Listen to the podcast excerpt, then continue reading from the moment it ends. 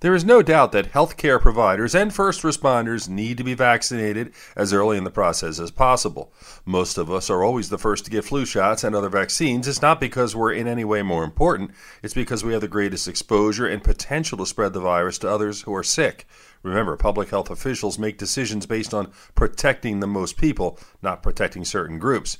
For a physician, our value is measured on how many we can help, but we can't overlook a group of heroes who often are overlooked and serve one of the most essential roles of all our teachers. We need teachers to be safe when they're called back into the classrooms. The vaccine is a critical tool to support them and protect our children while helping them build a brighter future for all of us. With your health, I'm Dr. Brian McDonough on 1010 Wins.